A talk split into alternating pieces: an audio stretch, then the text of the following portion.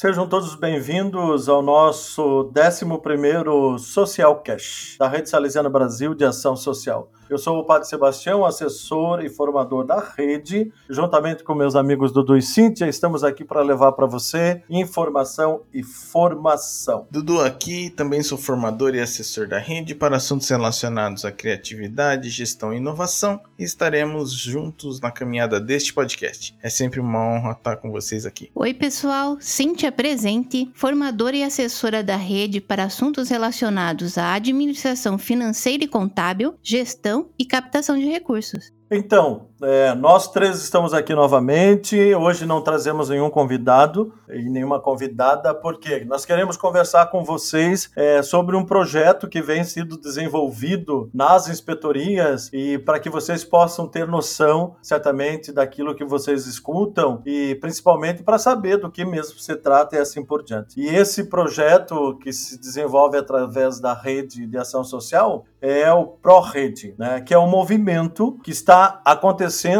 como já disse, em alguns lugares do Brasil, ou seja, em algumas é, inspetorias. Né? É, do que se trata esse projeto do ProRede? Então, o projeto do ProRede é um fortalecimento carismático, né, institucional, certo? Para todas as nossas obras. É um trabalho especializado que a rede oferece às inspetorias, e aí, em acordo, inspetoria, é, a rede e o seu conselho inspetorial, a gente começa todo um trabalho diretamente com, é, com as obras sociais. Né? É, o ProRede, ele quer fazer o quê? Ele quer instrumentalizar as presenças é, esse é um dos objetivos, porque nós vamos dar aqui da nossa, do nosso Socialcast, mostrar mais ou menos como, como, é, como é, acontece o todo desse projeto, né? Mas ele quer, assim, ele quer instrumentalizar as presenças, né, é, da ação social para promover o que? A autonomia delas e a eficiência financeira. Então, uma das ideias do ProRede é a gente ajudar nesse processo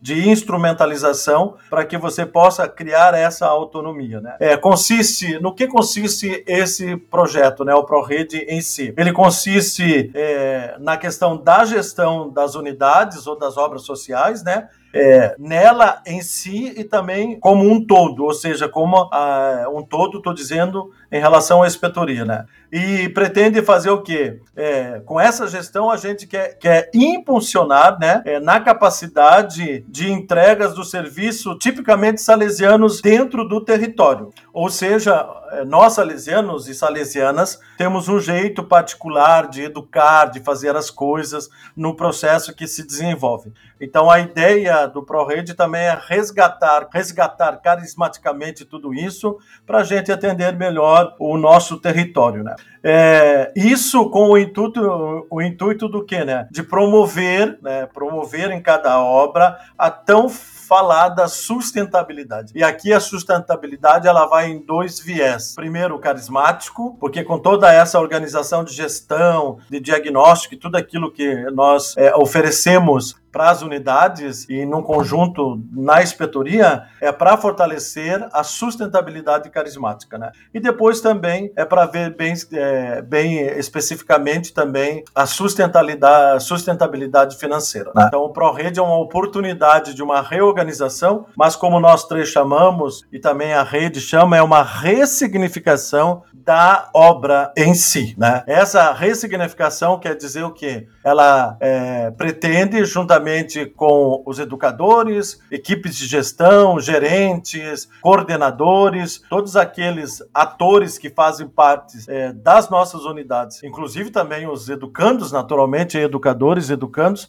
a gente encontrar é, soluções, né? encontrar é, maneiras, modos que possam vir ajudar no gerenciamento daquela uh, unidade, da obra social. Lembro também aqui que o que é muito importante é que assim nós queremos responder significativamente o território social onde nós estamos é, fazendo e oferecendo o nosso trabalho, certo? Então o ProRede ele pensa muito nisso, no território, é, no território social, tá? Não sei se o Dudu e a Cíntia nessa primeira é, apresentação querem dizer alguma coisa, ou querem expor, ou eu me esqueci, né? Então o microfone fica aberto agora. É, é legal falar também, né, que quando uma coisa importante sobre o ProRede é porque o Padre Sebastião falou ali, é, tem uma parceria com a inspetoria, o Conselho Inspetorial, a RSB e as obras, né, que são as protagonistas desse processo do ProRede, e o que a RSB faz é levar a sua equipe técnica, né? Nós aqui, assessores e outras pessoas da equipe, é, e a gente leva um o que a gente chama de pacote de ações, né? E aí isso é feito também de forma sistemática, muito bem alinhada, né? É, com todo o nosso processo ali da metodologia que a gente criou. Isso que vocês falaram, né? né tem a de ser um conjunto em parceria, realmente. E aí a gente enfoca a, importante, a importância disso, quer dizer, vamos ressaltar aí, né? Porque para isso acontecer, para que isso possa acontecer, é essencial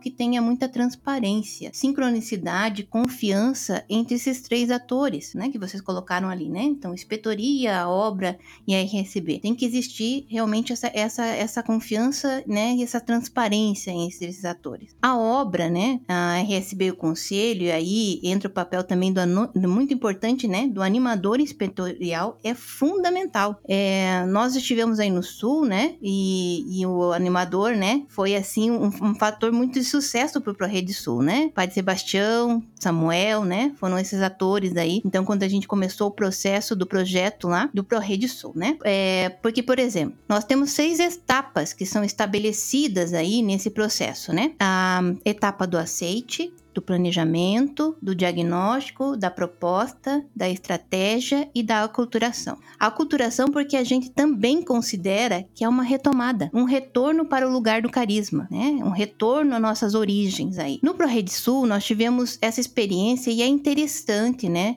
É, de se dizer um pouquinho sobre esse acompanhamento, né? A, a mudança no modelo mental provocado, né? Porque o que acontece, a gente sabe que captar recursos é algo que requer muito esforço e principalmente para o terceiro setor. Não é brincadeira, não, né?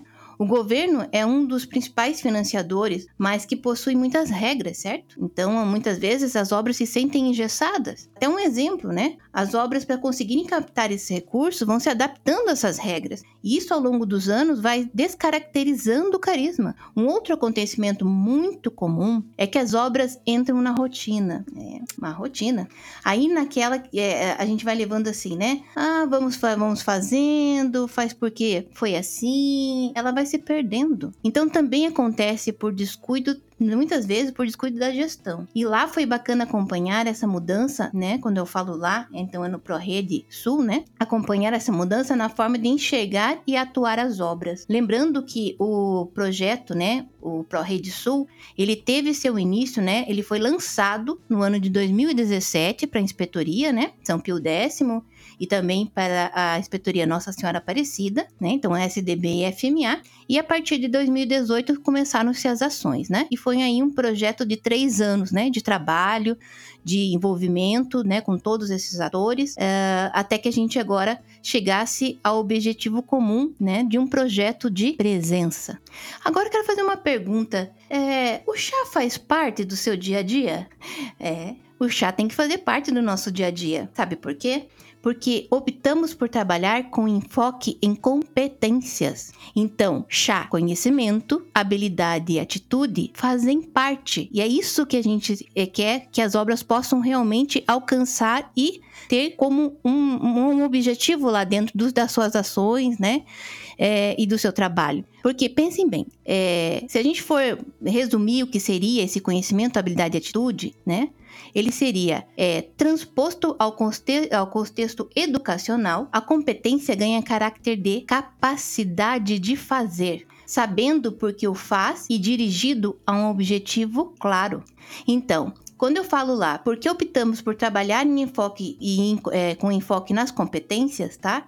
O que, que a gente alinha dentro do nosso projeto ProRede? O conhecimento, a habilidade, a atitude, somados aos valores e carisma salesiano. Sabe o que isso gera? Transformação, iniciativa direta de construção positiva da realidade, com um claro propósito e sólida base de princípios e valores de justiça social e evangelização. É, Cíntia, quando você traz é, é, essa perspectiva da transparência e também você fala ali dos é, de que a obra vai, também vai entrando, né, na, na rotina e etc. A gente tem também que muitas vezes é, troca gestores, troca é, é, direção e etc. E essas mudanças, né? Tipo assim, hoje a obra tem um jeito de estar de, de, de tá ali, né? É, rodando seus processos, tem a sua estratégia, o seu pé. E quando muda a gestão, então muda tudo, né? E, e isso vai, assim, vai descaracterizando também nesse sentido. É, por isso que a gente vai também para consolidar e fortalecer, é, para que a obra consiga caminhar, mesmo que mude. Mudou a gestão, mas a obra em si está ali, está fincada no território, porque é, a, o propósito é da obra, não do gestor também. Isso é importante de trazer também é, aqui. E pegando é, o gancho nisso, né, de de toda essa sistemática que a Cintia trouxe da atuação do ProRede de forma estratégica, né? É, por exemplo, a gente tem, né, por meio do ProRede, a gente consegue medir hoje, inclusive, o nível de maturidade carismática das obras. Né? Então, quando a gente chega e conversa né, nas etapas de diagnóstico, a gente faz muita pergunta, é, porque, por exemplo, na etapa do diagnóstico, é muito mais ouvir é, é, as obras do que chegar com uma receita pronta, né? Então, primeiro, a gente tem formas de avaliar, mas a gente não tem formas de dar solução. Isso é construído tudo em conjunto. E aí, por exemplo, é, tem alguns níveis, né? A gente fala ali de desapropriação do carisma, conscientização do carisma, é, o engajamento e consolidação dele. Por exemplo, na parte da, da, desapropriação, aí a gente começa a olhar e aí vai percebendo, por exemplo, os projetos eles não têm uma intencionalidade muito clara. Tipo, às vezes o projeto é só para captar o recurso mesmo, né? E não tem quase que nenhuma conexão com os fundamentos salesianos, né? É, lógico, tem uma base ali no ECA, tem uma base né, no, no é, nos direitos humanos, mas é, vai se perdendo em relação aos fundamentos salesianos. As ações, por exemplo, elas são muito isoladas, principalmente aquelas voltadas para o carisma, né? É, e aí, às vezes, tem até esse olhar que é, assim, tem a pastoral. A, tipo assim, o carisma vira um setor dentro da obra, né? E não, é, não tá tudo ali. E olha só, o sistema preventivo, ele não é, ele não é colocado como uma estratégia, né? O pessoal faz um planejamento, às vezes isso já aconteceu, de ter um planejamento que é copia e cola do, do ano anterior. Então, onde que tem sistema preventivo nisso? Eu tô, né, não tem muito nisso. Se a gente olha para uma etapa, se a gente dá um passo, né, nessa jornada aí vai para o nível de conscientização, aí, por exemplo, a gente já tem um calendário de informações é, mais estabelecido, mas ainda é meio isolado e às vezes nem é seguido, né? Mas já tem alguma intenção ali. É, a, o pessoal até conhece os instrumentos de referência da RSB, então sabe, né? Tem os cadernos, tem o cigar bússola, mas não tem o uso efetivo. A gente ouve muito, tem o, é, tem o sistema preventivo no universo da obra, mas ele fica muito no discurso. É o famoso, ah, qual que é o propósito da obra? Ah, formar bons cristãos e honestos cidadãos. E não passa disso, né? Não se avança para dizer o que, que isso quer dizer. E aí, se a gente dá um passinho a mais, então a gente tem ali uh, um nível de maturidade que é o do engajamento, onde, por exemplo, o calendário de formações ele já é estabelecido e tem uma intencionalidade, né? É, eu tenho uma busca por incluir o carisma e esse sistema preventivo, principalmente nas atividades né? E, mas ainda não é nos projetos, é nas atividades. Então, os educadores têm um discurso muito vivo, eles até tentam praticar isso, mas ainda não está englobado nos projetos. Ou seja, eu faço meio que inconsciente, ainda não é estratégico. Mas surge, por exemplo, nessa parte do engajamento, nesse nível de maturidade, já tem uma concepção de um projeto que é essencial para o território. Ou seja, é, realmente tem essa demanda, eu estou agindo de forma muito pontual. E quando a gente fala da, do nível de maturidade que a gente chama de consolidação, ou seja, eu tenho o carisma consolidado, então o calendário de formação ele já está estabelecido, tem uma intencionalidade e um papel na gestão da obra. Uh, os grupos e as frentes, né, é, salesianas estão engajadas na obra, então a gente tem um salesiano que participa, a gente tem uma pastoral que engloba toda a obra. E aí, por exemplo, as formações nesse, nesse modelo é, tem um objetivo muito estratégico, muito estratégico e, e também uma relação com os projetos. E quando a gente olha também na isso vai impactando diretamente na gestão, né? Então, usar os indicadores salesianos, né? É, que tem os cadernos, agora tem os fascículos ali também para aprofundar um pouco mais. Então, isso, como é que isso está envolvido? Então, o nível de maturidade a gente consegue acompanhar, né? É, inclusive, já vou falar aqui, ó, você que trabalha em alguma obra e que está ouvindo a gente, faz uma reflexão sobre, sobre isso. Qual é o nível de maturidade da obra em relação ao carisma? É, o Padre Sebastião, o senhor percebeu alguma coisa assim nas obras do Sul? Conta pra gente como que o senhor observa esse ciclo aí. Então, assim, né, Dudu, é, como nós trabalhamos e fazemos, é, tivemos oportunidades dessa, dessa atuação diretamente no ProRede, independente de quando nós começamos diretamente né, é, no trabalho, é, tem alguns pontos bem interessantes. Né? Primeiro, é a conscientização do Conselho Inspetorial, o Conselho ou de quem é responsável pela obra, de que ela precisa uh, ser ressignificada. Né? Então, nós precisamos desconstruir para, para construir diante daquilo que a gente está fazendo né? Depois é perceber que, é, por estar no território, ela não está atendendo quem está no território, né? Então isso é outra coisa preocupante que a gente tem que perceber. As obras sociais, quando diz da, da questão da maturidade, tem que perceber assim, qual é a demanda do teu território é o teu território que atende realmente aquilo que você está fazendo. Então, é, o que, quais, quais foram os benefícios que o ProRede trouxe? É, diante do diagnóstico, a gente viu né, que as nossas cinco obras estavam fora do trilho. Todas elas estavam fora do trilho. Carismaticamente, inclusive. Carismaticamente, inclusive. Entende? Não era só questão financeira, mas era em relação ao carisma mesmo. Então, isso já é preocupante. Depois existia uma dissintonia entre educadores, coordenadores, equipes pedagógicas em relação àquilo que se faz. Se faz. Qual é a grande intencionalidade? O que, que cada obra, qual é o projeto que a inspetoria tinha para oferecer para as obras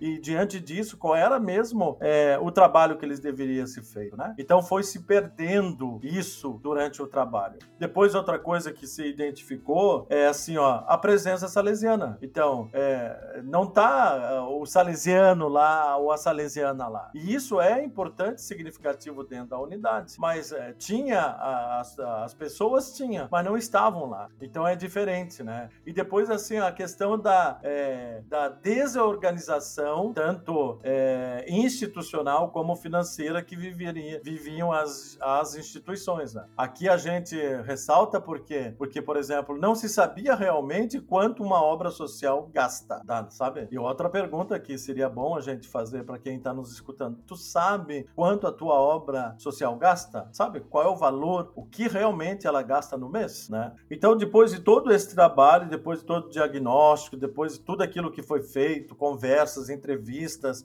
que é um, um, trabalho longo que a gente faz durante esse período, o que que, o que, que foi identificado? Foi identificado todas essas lacunas, né? É, o nosso grupo, é, ele fez o quê? Ele apresentou as lacunas e também apresentou uma possibilidade de mudança, né? Então, uma coisa que tem que ficar bem claro que o ProRede, ele não faz nada sem autorização dos primeiros responsáveis dentro das inspetorias, né? Então, apresenta uma situação e quem é responsável diz, pode continuar, não pode continuar, vamos fazer, não vamos fazer. E isso aconteceu. E aí a gente provocou uma mudança de mentalidade, de serviço, de atendimento, de organização, de reorganização. É, através da identificação que já tinha sido feito anteriormente. Né? Então, as obras hoje, e aqui é muito interessante que a gente diga, elas tomaram consciência daquilo que precisaria ser feito.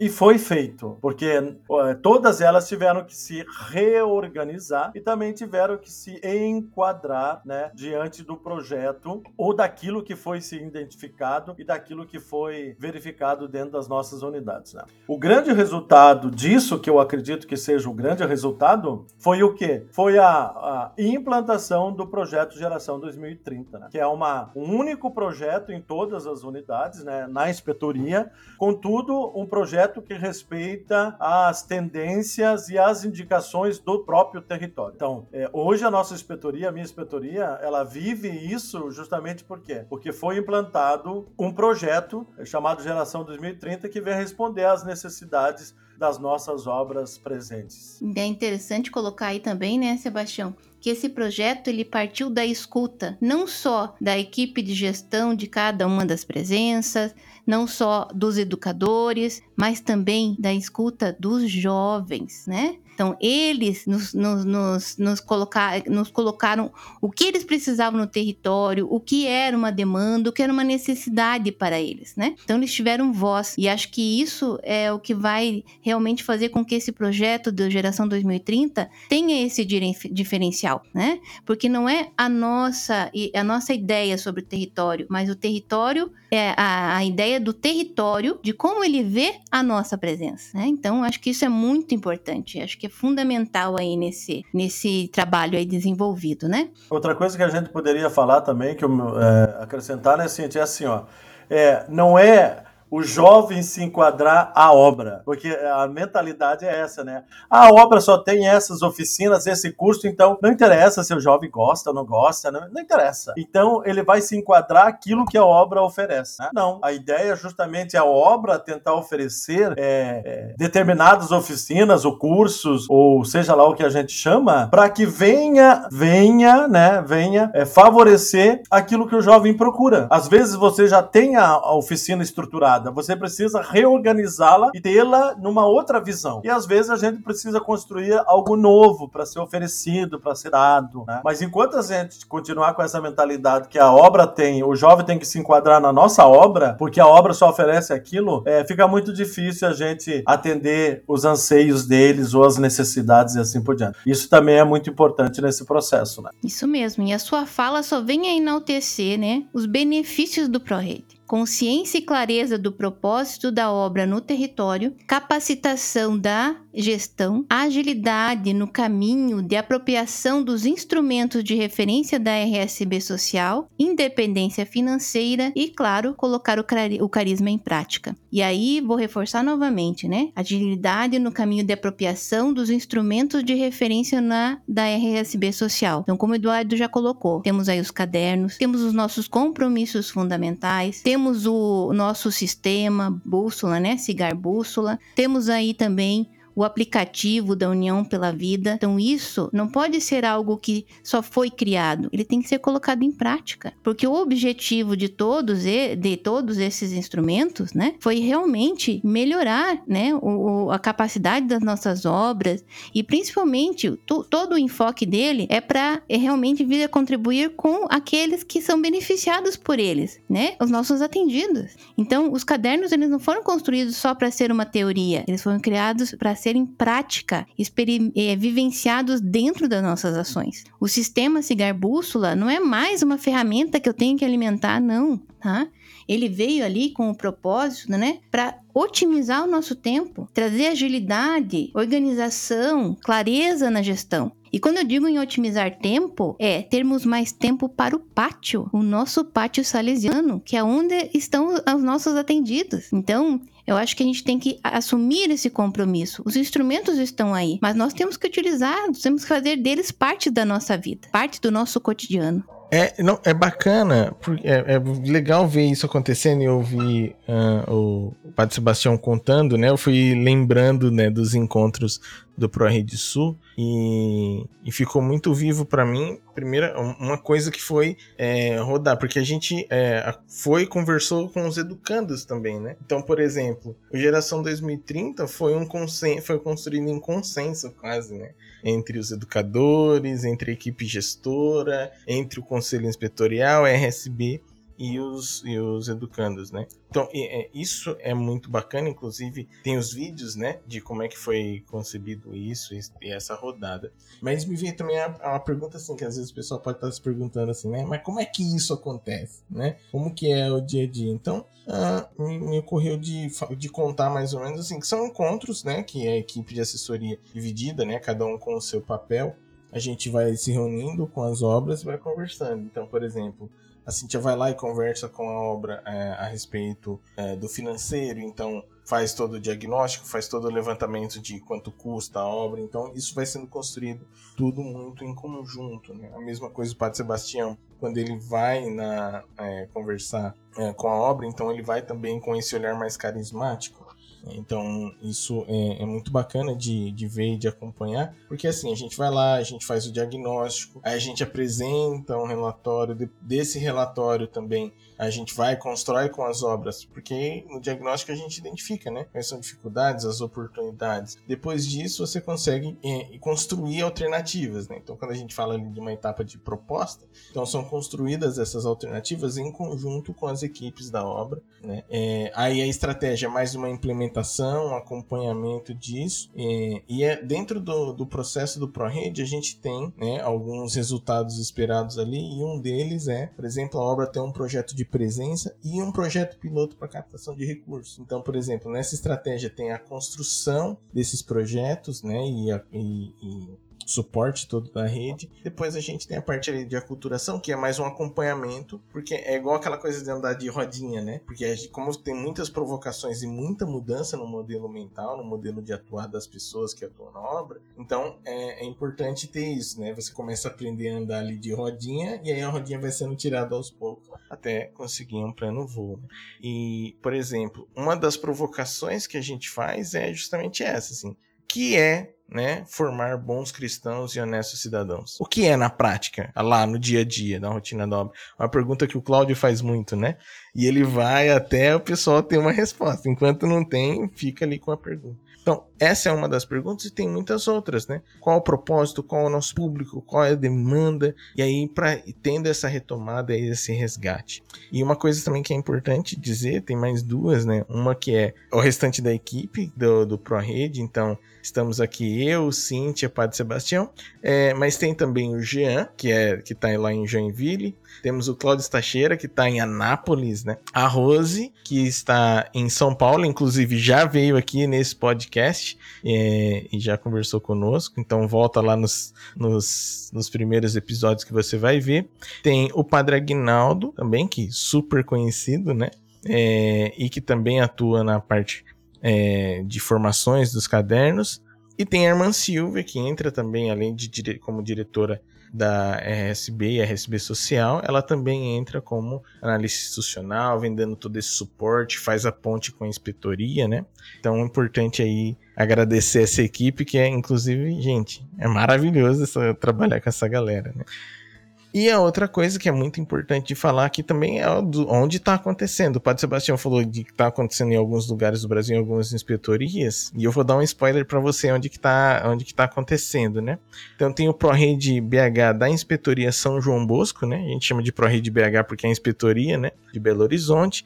E a gente está fazendo o ProRede com os centros juvenis, né? Com cinco centros juvenis. A gente tem o ProRede é, BH também com a INSA, né, que é a, a recém-INSA, né, que é a Inspetoria das Irmãs, é, e a gente está trabalhando com as obras que compunham a Inspetoria Madre Mazarello, né, que agora se juntou ali. É, então são seis obras. A gente tem o ProRede Sul, que estamos na fase de monitoramento, né, com as cinco obras, e tem também o ProRede Campo Grande, com a Casa Dom Bosco e o Salesianos Amparo, que fica na capital do Mato Grosso do Sul, né.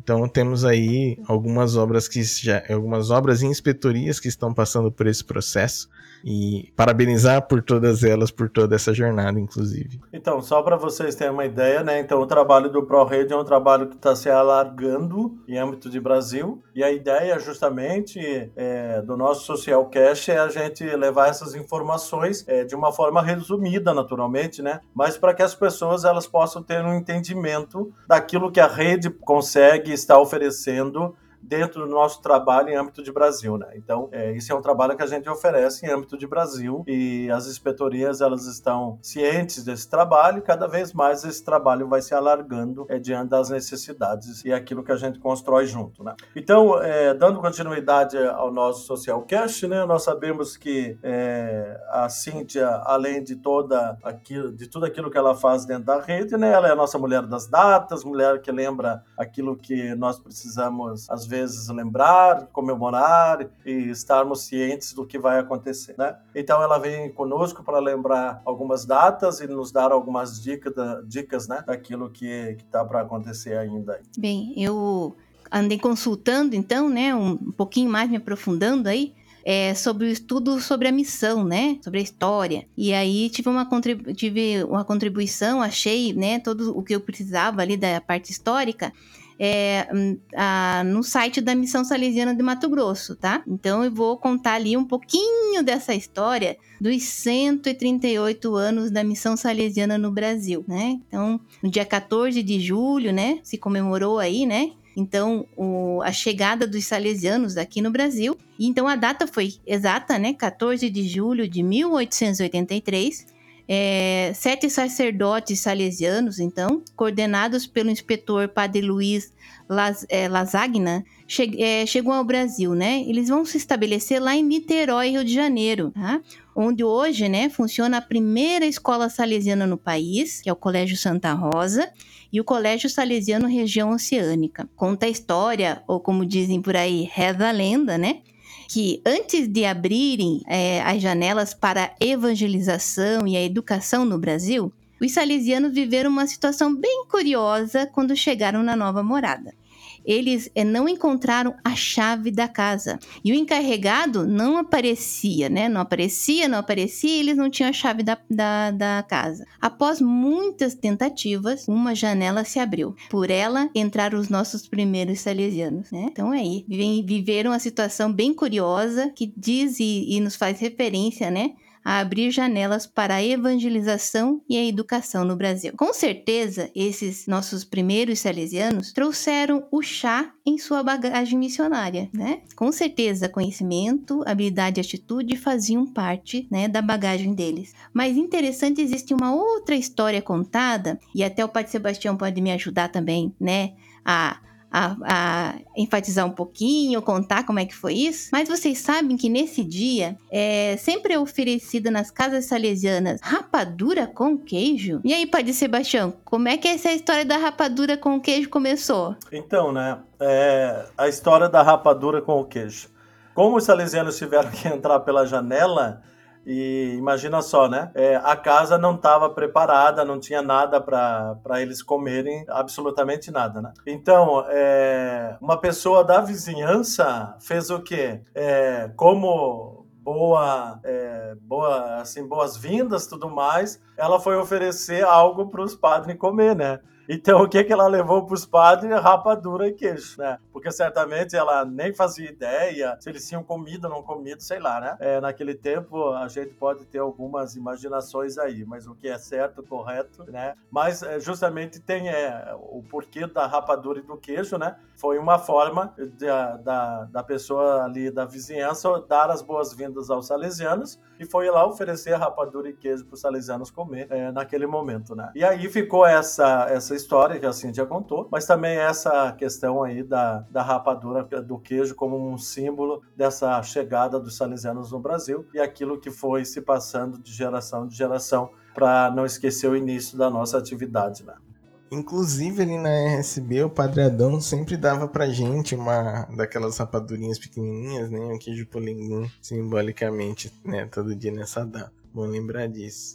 Gente, Quero, vamos caminhando aqui para o nosso fechamento e eu quero muito agradecer ao Padre Sebastião e a Cíntia pela parceria, pela amizade, é, porque vale reforçar aqui que eu comecei a trabalhar com esses dois por conta do ProRede, né? Então, quando eu ingressei a equipe do ProRede, foi que comecei a trabalhar com os dois e surgiu aqui essa equipe maravilhosa. Também quero agradecer, então, né, ao Padre Sebastião, ao Eduardo, a todos aqueles que fazem parte da nossa equipe, então do ProRede, né? Uh, e principalmente, né, deixar bem claro que a equipe do ProRede, ela, ela foi criada realmente com a intenção de poder auxiliar, né? Auxiliar os, as obras sociais, uh, ajudar a questão da ação social no país. E a gente tem muito, pra, né, pra, de cada um, assim, que a gente, a gente até sempre faz uma relação, né? Que cada um tem uma caixinha de ferramenta, né? Cada um tem lá na, aquilo onde ele tem informação ou conhecimento na área, então cada um leva a sua caixinha de ferramenta, né? Para poder estar auxiliando, então, as obras aí que fazem parte desse projeto, né? Para que realmente a missão é a mesma, né? A missão nossa das obras, e todo mundo é, tem a mesmo, o mesmo objetivo, né?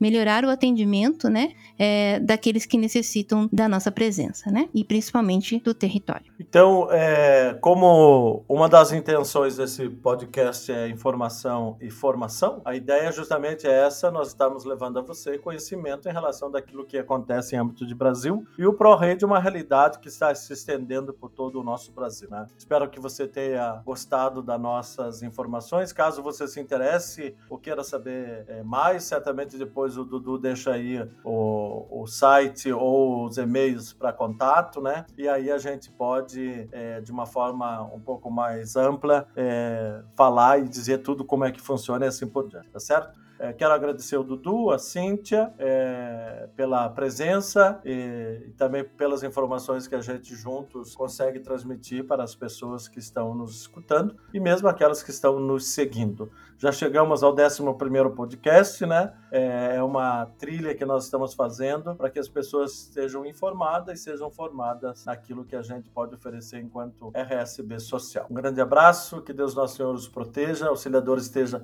no coração de cada um de vocês. Não se esqueçam de se cuidar, né? Vamos usar máscaras, né? Mesmo tomando a vacina, álcool gel nas mãos, o que ajuda no combate à, pandemia. Não se esque... Vamos nos esquecer da segunda dose da vacina para estar tá, tá totalmente imunizado e para ver se o nosso país pode ir retornando aos poucos, né? Naquilo que nós fazemos. Principalmente os mais pobres, né? Nunca podemos esquecer dos mais pobres. O Papa Francisco sempre fala sobre isso, né? Nós temos que estar muito atentos aos pobres da nossa sociedade e do nosso território. Um abraço, Deus os abençoe e até o nosso Social Cast da semana que vem.